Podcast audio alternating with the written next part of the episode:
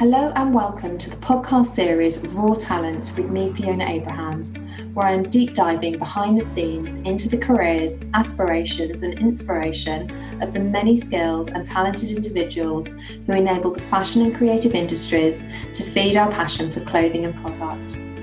Throughout this podcast series, I will be reaching out to the global community, exploring the industry through their eyes, asking people to share insights about the work they do how they got started, their most compelling experiences, the trials and tribulations they have faced and overcome, who they have met along the way, the lasting friendships formed, the part culture plays in the work they do, and their thoughts on their futures and the future of the industry as we navigate the coronavirus pandemic.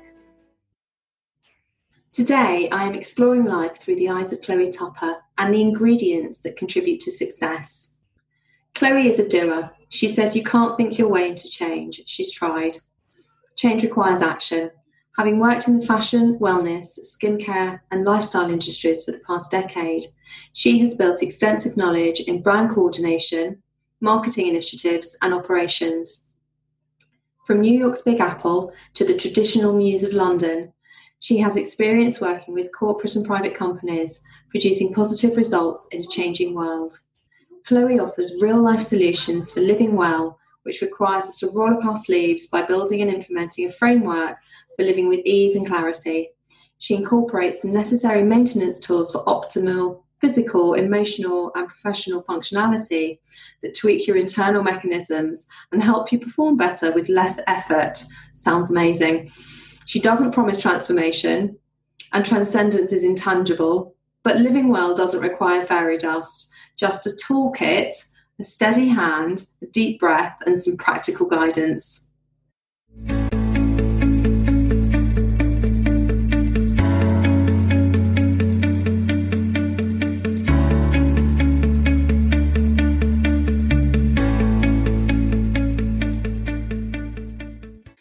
Hello, Chloe. Welcome to Raw Talent. Hi, nice to be here. Nice to have you. Thank you for indulging us today. So, um, I guess we should start by um, sharing with everyone how we met. Yeah, so we met because my friend and colleague, who I used to work with at Lululemon Athletica, transferred over to WeWork, which is the co working offices. And um, she was the manager of the location in um, not Ealing, Hammersmith. Hammersmith. Hammersmith. And um, yeah, so I went to go visit her and I did um, some introductions and did a workshop there for leadership coaching. And I think she just she thought of you. She had spoken to you privately, um, maybe about something else going on, and she was like, "Hey, I think that you know you and Chloe would really connect." Um, and then we were introduced and then i think i came to meet you. I'm, tr- I'm trying to remember. Yeah i think you did. I think you did come to hammersmith and we hit it off and we've sort of carried on a an ongoing conversation which kind of started pre pre-pandemic about a year ago or so and has kind of evolved um, through um, some very uh, unimaginable times. Who'd have thought we'd be at this point at, at this place now no, for, I was just I actually just visioned the WeWork in Hammersmith because there's so many different offices and they're all designed so differently. And I've been in yeah. a lot of the sites, but I was thinking like we were sitting in that banquette, and I it's it's so it feels like yesterday, but it also feels like so long ago. So much yes. has happened in that time. Um, yes. And also just the evolution of how we're all working now. Um, we're not in WeWorks, we're not in co working spaces, and we're still connecting on um, how our businesses are doing and how people are changing and how the whole culture is changing.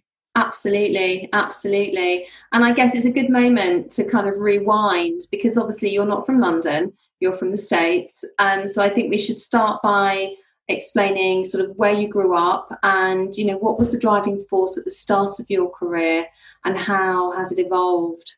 Where did you grow up? Yeah, so um, I grew up in the northeast of the states. I grew up in Connecticut, which is a, leafy uh, countryside state, and then also Manhattan. So we had two places, and so I was like a city country girl. Um, and I spent a lot of uh, time in the city going to shows with my parents and going to museums and shopping at Bloomingdale's and things like that. So I loved that life. Um, and I think that started with my love of fashion and my love of beautiful things and jewelry and shoes and just textiles. Um, and I think the, ins- the true inspiration came from my mom.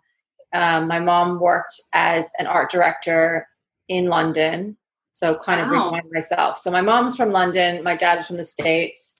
We grew up in the States. My parents got married in the States. And my mom moved from London when she was about uh, 36 and she moved to the States and moved to Manhattan with my dad. And she was an art director for Saatchi and Saatchi in London. And yeah, so she gave up her career and moved to New York. And I think her love of art and her love of fashion obviously bled into my childhood. Um, I always was dressing up and I was always rifling through her closet. Um, sounds familiar. Yeah, it's like that sounds familiar. Story. Um, but yeah, I mean, I think that that and she loved. We love dressing up. We love dressing up, and we ah. love jewelry and things like that. So I think that her art direction in kind of her DNA bled over to my you know interest in fashion and interest into beautiful things and then um, i always knew from like five years old i knew i was going to go to fashion college i knew i was going to do something in fashion and go to university um, and i landed up going to university for merchandising um, yes. probably more for the love of even though i fought to be really creative i couldn't draw right. I, I didn't have that part of my brain that could um, sketch or draw. I was always more of a director. Um, I was more of merchandising, putting things together, putting outfits together, styling. Um, and so I realized that my analytical and my more business brain was more heightened and was able to kind of be more operational. So I decided to kind of mix the two and went to fashion school for um, wholesale merchandising or apparel merchandising, however you want to call it. And yeah, so I did that. I went to two schools actually, but I landed up at finishing my degree at a school called Lasell College, which was just outside Boston. Nice. Hmm. And how did you come to get your first job at Warnaco? Oh yeah. So, so 2008. So I graduated mm-hmm. university in 2008 when the whole economy crashed. Excellent. Great timing. So timing for right now, actually. So yeah. very, very parallel to right now. Um, very. people that are graduate have graduated university this summer because um, I know how they feel. So there was a yes. bit of a worry and a scramble. Finishing your degree is a, a feat in itself, isn't um, it? But then knowing that the world economy is changing and there's a downturn happening it's very um, it's very scary to be like oh i've done all this work for four years and and i might not have a job mm. um, there was no option for me to move home um, a lot of friends of mine had to move home and take up part-time work or try to figure it out but for me i was so determined i was like i'm not moving home i'm gonna whatever i need to do i'm gonna figure it out and You're I learned very much about determination. Yeah, very determined. Very and determined. I made that my goal. Like I'm not moving home because I think. Yeah. I mean, not judging people that did, but it, for me, it felt. Yeah, you didn't want to do that because it was going backwards. So, how mm-hmm. did you come to land at Warnaco? So, yeah, long answer, but my um, family friend, so through a family friend, he was a board member on the Warnaco board of directors. So I lined up chatting with him. He was a board member on several uh, boards, and he was like, "Hey, why don't why don't you look into Warnaco or my company, and why don't you look into we have Calvin Klein jeans and Calvin Klein underwear." Yeah, so they were licensees licensors for those brands. So I was like, "Oh, denim, that's interesting," and kind of like contemporary and fun and fashion and and not you know not high fashion. Um, and I kind of liked that. I kind of liked yeah. the everydayness of denim. Yeah. And everyone has a pair of jeans in their closet. I don't know true. anyone who doesn't have a pair of jeans. That's true. Even my mom, who never wore jeans for years, has jeans. Right. So I, I just felt like it was accessible fashion. Um, and yeah, I went into a team of five people and it evolved and I got promoted quickly because of other changes, but um, you know, staff changes and things like that. But it, I, you know, I worked very closely with a director and it was just merchandising. We yeah. should put everyone in within merchandising. Yeah. So um, amazing. Yeah, okay. We, yeah. And then Mm-hmm. two and a half years later, you moved on and sort of into learning. What took you from merchandising into more of a learning based role? Yeah, so the, the transition between being in the high pace garment district of New York, yeah. it was a very crazy time. Like we were working very quickly, also because the economy was in a downturn. Everyone was trying to make money faster um, right. I worked with a lot of um, off-cut brands and say like like example TK Maxx, yeah, uh, and things like that because they, people were trying to push inventory and make make a dollar. Yeah. Um, but with with that and what happens, kind of the the reputation that the fashion industry gets is that there's not a lot of balance. There's yeah. a lot of high pace, a lot of working 50 plus hours a week, a lot of um, drinking, a lot of um, dinners, lots of shows. Like there's a very high paceness to it. And for me, I always had a yoga practice on the side since okay. I was 15. Uh, 14, 15, I started practicing yoga. And so within that, I always knew there was something else I was connecting to. And what I saw is that once I, once I saw myself kind of tipping over to the more fast paced life, yeah i kind of was like i need to bring the balance back um, so i was practicing a lot more um, and then i trained to be a yoga teacher um, really for my own knowledge versus actually teaching okay but i was like i'm going to learn more and it, it offset my fast-paced fashion world and yes, my hours were long. And yes, I had long nights where I would go from the office and run to the yoga studio and be there for three or four hours and then go home at midnight and start all over again. Wow. Um, but I, I try, was trying to achieve that balance. And then I was at Warnaco. I'm trying to think now. I was at Warnaco for almost four years, actually. My um, CV might be wrong, but I was there for quite a while. And then I literally, this is what uh, further, um, I literally ran into a family friend around the corner and that we bumped into each other in the fashion in, in, the fashion district we bumped into each other and i was like oh she was the she's actually the ex-wife of a family friend and she said that is so weird i was i've been thinking about you and i was like that's really random so she said hey listen i have i know you've gotten into yoga I have a friend who runs a nonprofit for teaching yoga to kids in the public schools in Manhattan, in New York. They need you. And I was okay. like, I don't even know. What do you mean they need me? And she said, they need someone that's super organized, on top of it, very level headed, very calm, knows what they're doing, and just kind of gels everything together. And I was yeah. like, oh, that's a compliment. Thank you. Um, so she said listen no no pressure but just you know talk to my friend talk to my friend who runs this this um, organization i said you know a phone what i would say to anyone a phone call doesn't hurt anyone absolutely you know, talk to anything it could be 15 minutes it could be 50 minutes absolutely so, so you basically you do you basically have the conversation and end up going to work on uh, bent on learning as it was yeah. called yeah. So wow. Bent on Learning is the nonprofit that I went to go work for um, for a short time. Yes. And then what brought you to London?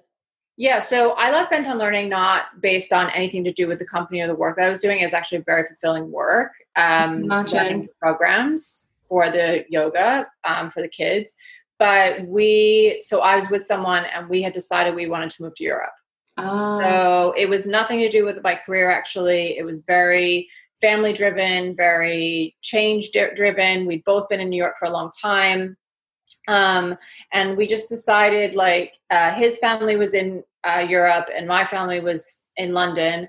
So London was a great place to kind of have not middle, but kind of have an have a center. Yes. So um, we moved to London kind of quickly. We just kind of picked up and moved everything over um, in a short period of time.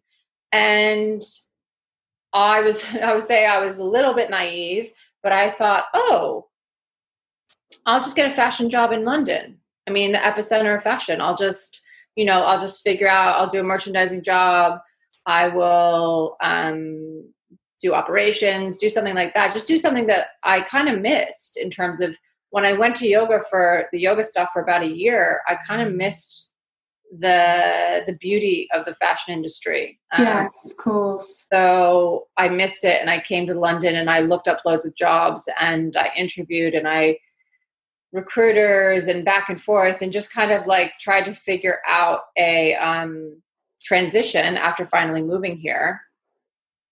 And then what happened was was actually like the the job interviews that I was going on, or the companies that I was looking into, or the recruiters that I was speaking to, and things like that, I was really disillusioned. Um, oh. Be honest. Oh no.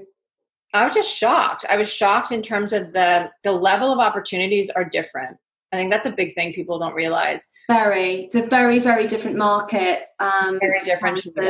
Yeah, and I think the stand, you know, we've got very different paces of life compared to New York. London is slower. Um, it's a bit more balanced, but you you've got different salary scales for roles. You've got slightly different structures. You know, you live you you live to work in New York, don't you? So whereas you work to live here. yeah, that's a very good saying because that's exactly it. I yeah. I had done very, I had done well for myself at Warnaco, um, in terms of pay and the roles that the role that I was in, and I was quite proud of myself for the promotions that I had gotten. But coming to London, I just was like, do I really have to downshift that many notches to get a lateral role for an entry level pay? I was like, whoa, this is. It was a eye opening Yes, because it's a completely different market, and as I always say to candidates, salaries don't tran- don't transcend um, countries. That any any salary is always anchored to the local market economy. So you see massive differences between countries, and a lot of that is dictated by tax systems. Every country has a different regime. So you know you could you could go to Switzerland where they pay huge tax, and so they're compensated differently and then you've got a different system for Germany and a, dis- different system for um, the Netherlands and a different system again in Italy and a different system again in France. It's so different depending on where you go. Yeah, so I would say the big, I mean, the lesson in that for me was like I was too naive to be like, oh, I'll just get a fashion because it was a learning curve, wasn't it, for you? And you might yeah. not, you wouldn't necessarily know this stuff until you kind of find yourself navigating it. Yeah, I mean, I don't. It's not like a downer. It's just more of like, yeah. oh, I didn't know, and I. It was learning. yeah, I was learning. I was yeah. so really surprised. Um, yeah. and I think, in an honest, also honestly, I probably thought, "Ooh, can I really swallow that?" Like, there was yes. a bit of pride thing going on. Can I swallow that? Because, um, speaking of the times again, it was 2008 when I got out of university, and then I kind of climbed the scales quickly um, I went on a little yoga adventure in between to try to rebalance myself. But when I came back in 2012, um, when I moved here, so 2012 was like the Olympics. I actually moved to the same month, the Olympics, like, you know, things like that. And, you know, the economies were trying to regain. Still getting back, still trying to regain momentum, weren't they? It was exactly. still at 2012, it was still trying to get back to some sort of normality, and that didn't really fully manifest until around 2014. Exactly. So I think similarly in terms of the times, it's kind of like kind of getting kicked in 2008 because of you know the crash. Yeah. 2012, people were gaining momentum, but it wasn't yeah. the level of where I was like, oh yeah, I really would love to do that merchandising job for the same amount of hours for half the pay. So what did you end up doing? Did you find something? So, knowing me as usual, determination, I landed up doing, I had like five jobs. I had five jobs. I mm-hmm. was a maniac. I just came to London and was like, you know what? Why don't I try? Like, just buffet style. Like, why don't I try a bunch of stuff? I have lots of different skills. Um, I'd come from, you know, I always knew I could teach yoga because I was a yoga teacher for a long time at that point for about three or four years. I could teach kids in schools, yeah. which I did. Um, so I taught I taught kids in schools and primary schools in three different schools. I worked for a yoga studio as a marketing freelancer. I helped yeah. them with their newsletters and things like that. I um what was the other thing I did? I taught yoga to adults, so just renting out halls and teaching yeah. classes.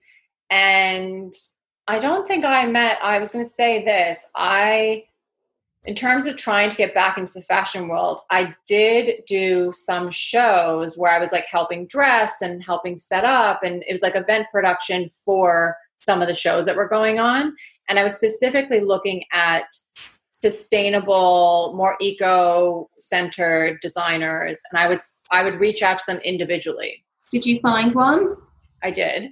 So I landed up um, it was very short, but I landed up doing a show first for this woman who did silks. So she did um, like sustainable silks, beautiful. Um, and we did a show. It was really nice. It was in a gallery, and that kind of segues into I was doing the show, and I was just you know dressing models and and just kind of getting stuck in. I was just yeah. doing whatever they needed me to do. Yeah. And the woman who co-owned the gallery came up to me at the end and kind of grabbed my arm and was like, Who are you? I was like, Hi. Um, you know, obviously my New York accent came out, and she was like, Who are you? I need you. I need you right now. And I was like, What do you mean you need me? She's like, We're having coffee next week. I, I need you. And I was like, oh, okay. What did that evolve into? I was like, I've never been picked up. So, yes. So I landed up having a coffee, and I did everything under the sun. So I would say I was her EA, PA. What was her business? So she had four different businesses. Um, the first one at the time, so she co-owned a gallery. Was this Ilona uh, Pachi? Yeah. Yeah, yeah. Okay. I've worked with her for many years, on and off. Okay, I so, see. Um, how did you then? I've got to ask this. How did you then come to um, join Lululemon? Right. So I was with Ilona for years and we did art gallery shows and we sold luxury bicycles and we did wine distribution and we did loads of different stuff. She was a very she was a very eclectic person and she just loves beautiful things. So I just oh. helped her with all of that. Wow. Um, and production, organization, client retention, marketing, she really was like my learning curve in London because I did everything. That's um, amazing. What an amazing opportunity. And it found you. Because I was going to ask you earlier have you actively guided your career trajectory? But it seems as though the opportunities have actually found you, haven't they? Yeah, and like and like telling the story of running into a family friend, bumping heads yeah. in the corner in the fashion district was, you know, kind of as a symbolism to all of my opportunities that I've right. had between meeting you with through tennis at WeWork to to all of the actually all of the opportunities I've had in my life, even through coaching and everything that I do now, it's all word of mouth. So okay. it's always referred. So yeah, no, Ilona, um, working for her was a great learning curve in London, and kind of the same thing happened. I was in it. So to move on to Lululemon, I was working for Ilona. I was running around town. I was working four or five jobs. I was a little bit like a chicken with my head cut off loving it, tired, but kind of like, whoa, I'm doing lots of things. Um, and then I was in a yoga class, practicing, not teaching, practicing in a yoga class. And I got picked up again. I keep on getting hit on by these lovely women. I was picked up by um, a manager from Lululemon who's from from the states. They were doing recruiting in Europe, and we ended up chatting and she was like hey i work for this brand. Do you know it? Um, and i was like yeah i think i have one pair of leggings from them. Um, i mean this was in 2013 so i wasn't super hip to the brand yet but i knew of them from being from new york. They're i mean yeah. they're originally canadian but i knew of them because i saw the, the logo. Yeah. Um, and she was like i think you need to come work for me. And i was like okay this is now getting weird. Um, so again, had a coffee, chatted, talked about life. Um, she was a very perky Californian. I was a very New York East Coast person. We kind of were like yin and yang to each other, um, and that started my journey at Lululemon. I mean, we were, I was one of, in terms of the Europe market, I was one of the first seven employees in Europe. Wow, that's quite something. What yeah. would you say, looking back, have been the major learnings from your experience so far? I would say, like, in all of those, you know, kind of happenstance um, run ins or happenstance headhunting or recruitment, I would say, in terms of me learning things from those opportunities and, and how long I've stayed in those positions at times, I would say resetting quicker. Um, I would kind of hold on to, I, I'm very loyal. Yes. As a person, I'm very loyal. So I think that sometimes that's a great advantage, but also can be a disadvantage to myself. I would say, you know, I think I should have reset to quicker, to to um, new opportunities and also to to kind of let myself fail a bit faster yeah that's an interesting one why do you say that what makes you say that you should have you should have failed faster um, i think that there's in terms of the loyalty i kind of stuck around for um, a little too long in some of the things that i did yeah and that happens. i would say that in the markets that we're in, so from 2008 to 2012 to 2020, the different generations that are now working, it's like the younger people, I would say to any younger person, like do loads of things. Yeah. And, and if you feel like you're in a job that you don't absolutely fully embody and love, move on. Like right. quicker, go quicker, reset quicker, do things quicker because not in a fleeting way, but in a considered way. But I think that if you're not fulfilled, there's so much opportunity out there, and you create your own. You creating your career because you're creating your life. So. I think I held on to working four or five jobs a little bit too long, and I landed up being really tired. Okay, um, makes sense because you were doing a lot simultaneously. And how did all of this kind of lead you in a holistic direction as a consultant? How did that transition come about? Again, seeing um, from the fashion industry, seeing the lack of balance, seeing people yeah. kind of pedal to the metal, pushing themselves, you know, between the culture of like drugs and alcohol and just like pushing, pushing, pushing, yes. like, yes, and just really overexerting themselves to yes. prove to no one really, but really kind of being like prideful in how much they worked. And which yes, is to fulfill an expectation that I think has always existed within the fashion industry at different levels. There's always been an expectation about how you need to be, um, and it's dangerous. And I think we've seen we we've seen where that leads with the loss yeah. of many talented people. Yes, and I think that's what to answer your question is like that's what's led me to being to seeing a wider perspective and saying like we need more balance. We need balance. We do need balance, and certainly that's what we're getting from the pandemic. It's been like, right, people, slow down. and sort of without getting all woohoo, you and I very much share a like minded holistic approach to life. And I love to work with brands that have a holistic mindset because I think that's reflective of today's society. Um, do you are you seeing and do you think that the pandemic has encouraged people to make major lifestyle changes? And how are you seeing it this play out through your consultancy and the coaching that you do? Yeah, so I think you know, during the pandemic, um, it's kind of you kind of seen that people have had to make more conscious decisions.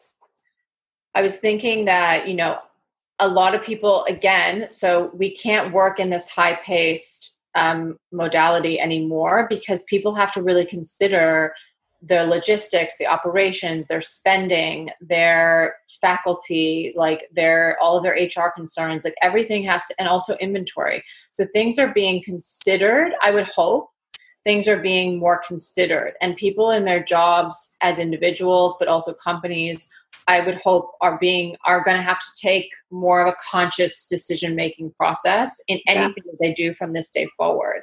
And I think that in terms of people as individuals, all aspects of their lives have changed um, yeah. between between their workouts to their childcare to their house to going out to dinners to their social life to holidays and also like not going to the office or going to you know now people are able to go to cafes and work and things like that figuring out a way that you're in terms of holistic like their mind body and their spirit has to recalibrate And I, I see great hope and, and benefit in people being more conscious about their well being. Yeah, absolutely. I agree with you because I feel like there's a leveling up going on that is forcing people to rebalance their lives and slow down enough to enjoy them rather than be on fast forward with blinkers hurtling to an unknown destination at full pelt. That's how it's felt pre pandemic. And I think, I mean, I bless everyone, of course, that has lost lost loved ones and everything that has happened on a medical side, and it's very sad. I know. But, but I do think that myself part of. This, yeah, part of this was a little bit necessary to halt society. Yeah. Sorry, but there was uh-huh. something was going to happen to halt society for people to get a kind of a, a glance at their life and say, I can't consume as much I'm I'm consuming too much. I'm spending too much time on my screen. I'm not paying attention to my children. I don't connect with my family. I, my nutrition's out the window. I'm gaining weight. I'm losing weight. Like whatever their hangups have been, people have really had to think. Oh, especially during lockdown, how do I make three meals a day? That's yes. huge. It's huge. huge for people. And, you know, if you're used to going to the fast chains when you're in the city, going to the chains for your breakfast and your lunch, that's two meals that were already decided for you. That's right. And so now, anyway, all of the things I was thinking, the fact that we have to think about as we walk out the door every single day, if you have to pick up a mask, because that's what the government has told us that we have to do on public transport or in shops and things like that. Yeah. We already are psychologically training ourselves to make more paused and considered decisions. It's true. we have to plan. We have to plan our logistics. We have to plan what buses and trains and whatever we need to do to move around the city that we love. We have to be, and also our meal planning, we have to consider that. And I think people are now being more time managers in their life versus fighting against the clock, which is what they were doing before. 100% i could not agree with you more. You work with lots of entrepreneurs and i love that you you are the champion in, in our corner. What sort of gems can you share with us today about the challenges that people face? You know the world of entrepreneurial entrepreneurism as we well know is uh, evolving very quickly. What would you what what insights would you share I think that, you know, I feel again, I feel for the people that graduated university this year. I also gra- feel for the entrepreneurs that may have just started in the recent years. And also um, the more, it, yeah, and also the more experienced people, because I think it's, it all, this all transcends age. I think, you know, I'm certainly seeing across the board um, people being very severely affected by everything that's gone on, regardless of age. So it's from the very experienced to the to the new the new graduates. Yeah. I, yes, I agree. Yeah, you know, actually, I agree with you. I think that in terms of entrepreneurs, what and the people that I speak to, it's taking their power back. Yeah, they they started a business for a reason because they knew they had the power to do so. Yeah. So when they are kind of told you can't do this, you can't do that, you can't do this, they're kind of um, perplexed. But if once you're able to kind of bring them above that surface and go, no, you started this because you have a tremendous amount of power behind yourself, and you have that personality and you have that determination to bust through this and really figure out what works for you. Because the beauty of an entrepreneur, they're in charge. Yes, that's right they're in charge. You're in charge. You're in choice every single day. And yes, sometimes that is a slog to be the one that just makes all the decisions, but also it's so powerful. Yeah. You're in charge. And I think that during this time, particularly the people, I, the things that I um, have been working with people is self motivation, telling them that they don't have to do everything. If they need to outsource their accounting or they need to outsource their sourcing or things like that, they need to know that they don't have to do everything because otherwise they're going to be burnt out. Um, yeah. And I think also, you know, valuing themselves. There's a lot of um, there's a lot of value and a lot of courage that comes in entre- comes from entrepreneurs because they're the visionaries. They're the people that are looking. at their gaps in the market. They're the ones who are always being imaginative on what to do next. And I think that valuing themselves will only help them value their team and their team value, you know, being valued um, and the work and the product and the services that they put out there. So it filters through all elements of the business. Yeah, and I think that entrepreneurs they sometimes they have heavy shoulders because they're yeah. they are in charge, but also uh, they have to be courageous yet again and go, you know what, I'm in charge and I value what I do because I believe in my services, I believe in my product, and I believe in what I'm able to bring to the world. And it's more than ever now, I think that a lot of entrepreneurs are kind of like they're laying that level for a lot of people and a lot of businesses to, to kind of see as a model to be like, you can choose yeah, I think that's actually really, really interesting that you say that because, again, it goes back to what you said before people taking their power back and stepping into their power. And suddenly they're presented with that very clear scenario, whereas they may not have realized it before. When you're working for people and you're employed, you don't always think like that. So it's definitely a gear shift. Um, I get that. What, what's been your best experience so far across your career? That's yeah. a hard question, isn't it? Yeah, it's a hard it's a hard question. I have yeah. a lot of like fleeting snapshots going through my mind. Um, uh-huh. I've done a lot, as I've said, I've done, a, done lot a lot of different things. things. What stands out? What would be something pivotal? Well, I thought of it more as like a, a general a general thing. Is that yeah. when I was fourteen, again, my determination, I I convinced um, a local business owner to employ me, even though I wasn't of legal age yet. But when I was 14, I made I let I made him employ me, um, and I worked for a fine jewelers, like a family-owned fine jewelers, because I loved diamonds and I loved stones and jewelry. So I, in terms of that, from 14 to about 18, before I went to university, we just had the best time um, we had so much fun. There was about four. There were four girls, my colleagues that I worked with. One was older, and the other were about my age, and we had the best time. And what I would what I would say, my best experience is that family, like quote unquote family team environment where we really supported each other. We really considered each other. We had a lot of fun. I mean, we were young, but we had a lot of fun. We and also our boss really respected us he really thought like i said he's my favorite boss for my life because oh. he really really respected us. And we were kids. We were young teenage girls um, come with drama or not but what were you doing for him? I was a sales associate. I was selling oh, wow. Amazing. In a store? Yeah. Oh my goodness. That's so funny I, and we went to New York and we went to the Diamond District and we chose stones and we oh, wow. trade show every year and just but we created a family. We really supported each other and we yeah. really um, and I think I've had other teams, myself either being in charge managing or being a part of a team where you do have that uh, group that you really support each other. Yeah. my main thing is I would love to work for, um, continue to work with entrepreneurs and continue to coach and I've done it, you know, I've done some leadership workshops at WeWork in terms of like getting that camaraderie and getting that, you know, ah. support for each other and and really believing to say that like, you know, life is life is fast enough. Stop for a minute and have a coffee with your colleague and say, "How are you doing?" Yeah. Yeah. Because within that support, you don't understand how the magnitude that affects that person's life.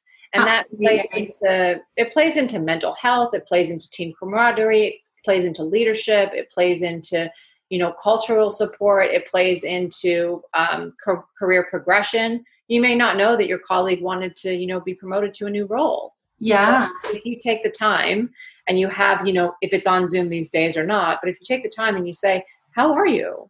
Um, and what are your dreams and aspirations? You learn so much. Yeah absolutely. And i think you know we some i think the workplace has been trapped in this very formal business go go go go go get mindset and the pandemic has wiped that all away. And it's very interesting that you talk about injecting fun because actually when you have a more relaxed environment people and you in, and you empower people through trust and you entrust them to do things you get so you get much much better results. So Yeah, it's uh, that's certainly been an observation through my career as well. I think that's very interesting that you say that.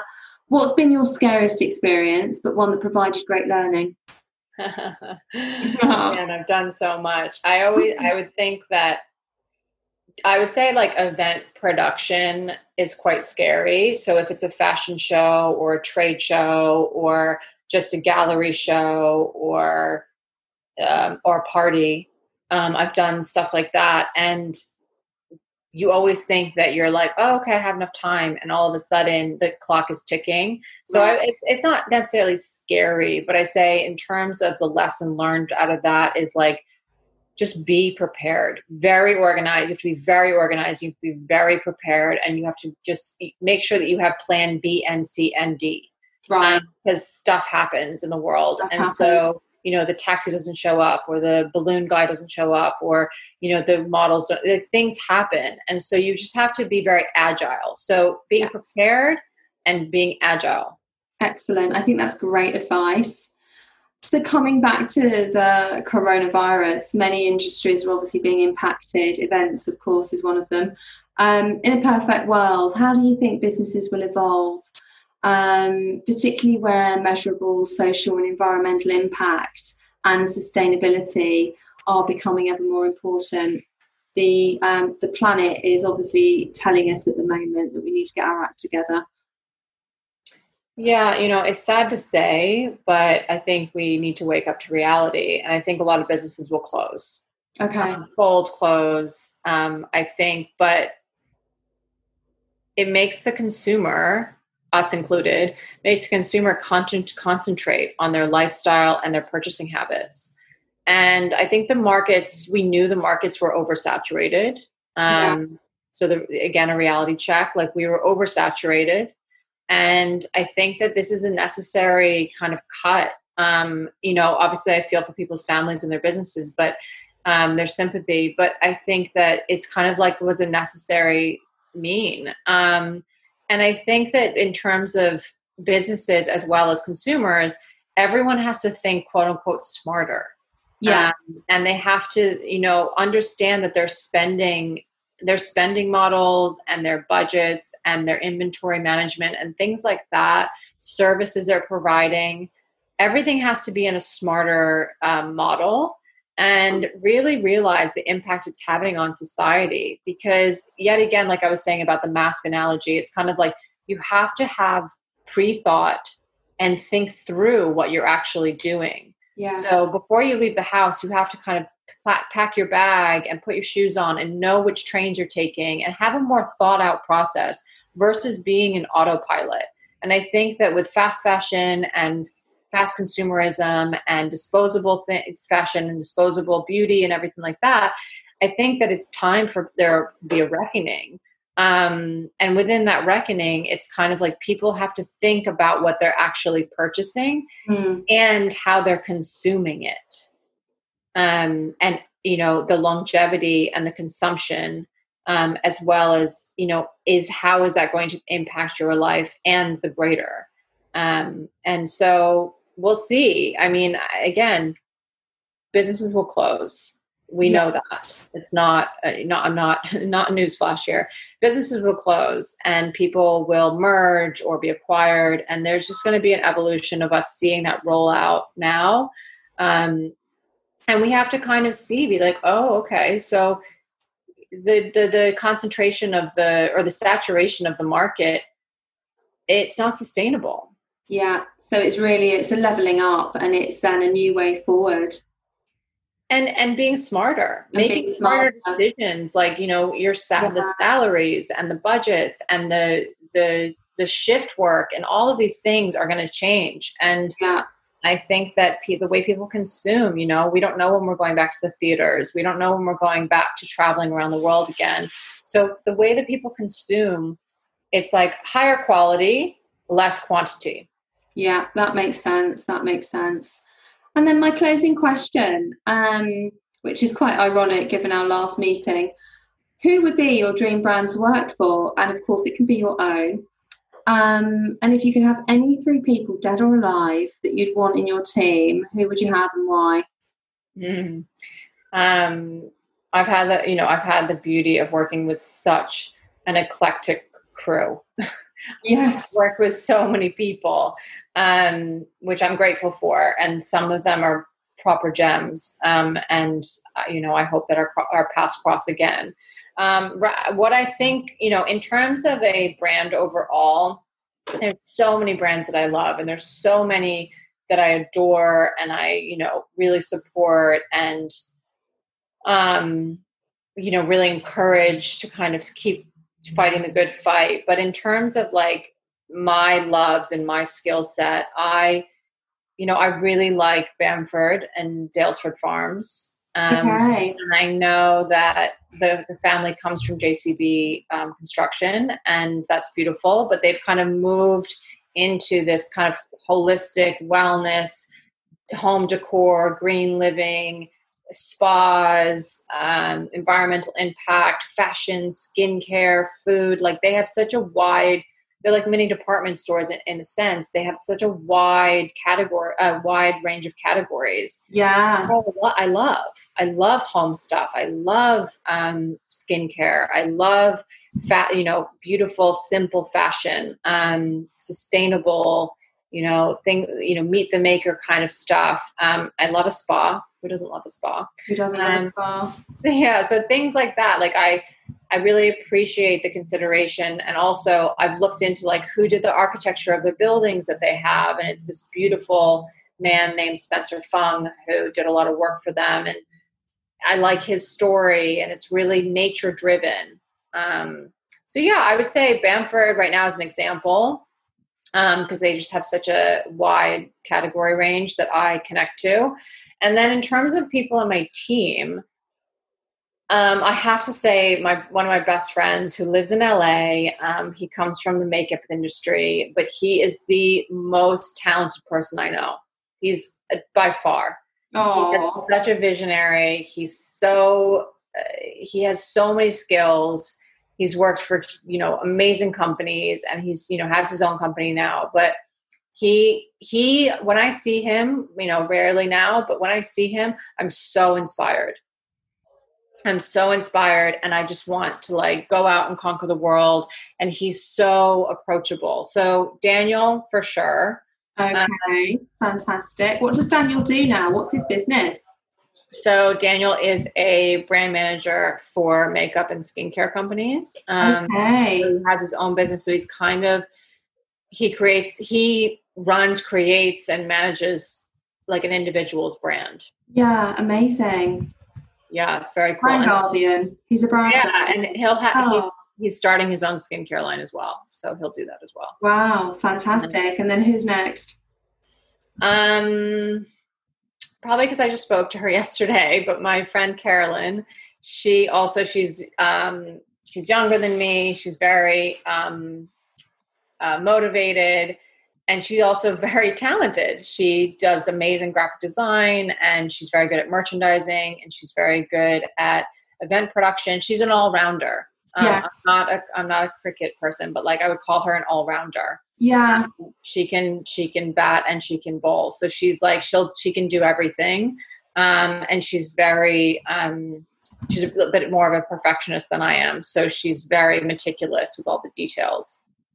Um, the third person, I can't grasp my head around the third person because, and maybe they'll come to me, but I was thinking if I created a team, I would want someone that was very good at finance. Okay. I'm very good at fi- personally. I'm very good at money and finance, but I would love for someone to look that look after that for me. Yeah. Um, and really kind of keep me in check. And, you know, if I'm going to be the creator of things, I would love to have like a finance head. Yeah, makes sense. Someone that's very, um, you know, audit, like they would audit things and they would, you know, manage things. So I will find that person, but, um, you know, just maybe a, a very conscious banker. Fantastic. That's great. Thank you so much. It's very interesting to hear what you shared there, and interesting that there are people that you've met along the way that you'd love to work with again. I think that's so fantastic, and I'm I'm a massive believer in the people that cross our paths in life um, are often people that continue to be there through our lives. There are always people that stay with you. There's people that fall away, but there are people that fall with you, uh, that stay with you. And it's it's interesting that you've um, identified a few of those for your brand. Thank you so much. It's been really interesting to to hear your insights. Thank you for sharing this with us today. Yeah, you're welcome. It's been really fun to go down memory lane and also reflect, and it's it's inspiring. Yeah, definitely. I feel very motivated all of a sudden.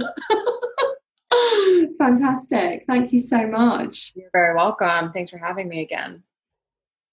Chloe's experiences are inspiring examples of how life places opportunity in our path and how determination goes a long way.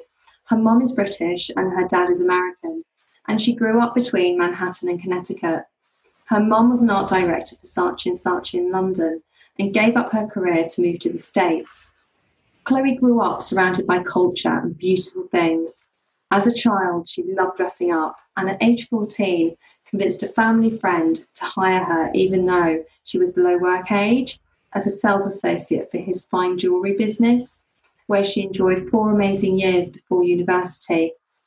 He had a team of four girls of various ages and treated everyone with great respect, involving them in everything and they had lots and lots of fun, which has proved to be a standout experience for Chloe, who graduated in 2008 at the global financial crash uh, just as it was biting. Determined to get a, a job and not move home like her friends, she joined Warnaco after a chance encounter with a loosely connected friend of the family who happened to sit on the board of multiple companies, including Warnaco, and suggested she apply and she fast tracked up the merchandising ladder. Feeling the burn after several years of crazy fashion hours, Chloe then seized an opportunity to step into the world of learning at non-profit Bent on Learning, where she taught yoga and meditation to public schools and youth centres in New York City. A year later, she and her partner at the time decided they wanted to have a European experience and her London adventure began with a shock realization that salaries don't transfer between countries.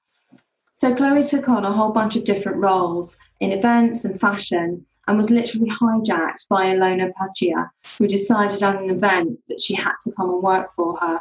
And an ongoing collaboration was born that saw Chloe operationally manage Ilona's wide range of business interests, which include an art gallery, luxury lifestyle products, events, and a restaurant called Villa de Gaggiano. I've probably pronounced that really badly. Chloe says Ilona absolutely loves product and could sell water to the sea. It was an incredible opportunity. Her take on the COVID crisis is that we are all being forced to step into our own power she says, be prepared to fail faster, reset quicker, and seize the opportunities that come your way. You have one life, you are in charge. Agility is a massive skill. Rather than getting overwhelmed, just be super organized and have plans A, B, C, and D. By doing lots of things, you pick up skills along the way. The pandemic is a leveling up, and we can't be on autopilot. We have to make informed and conscious decisions. If you enjoyed this episode, join me next time when I will be speaking with Datcha Paris, creators of beautiful handcrafted, useful, and decorative objects. And if you are enjoying the series, hit the subscribe button to receive notifications on upcoming episodes where you'll get to hear first hand insights from across the global fashion and creative industries.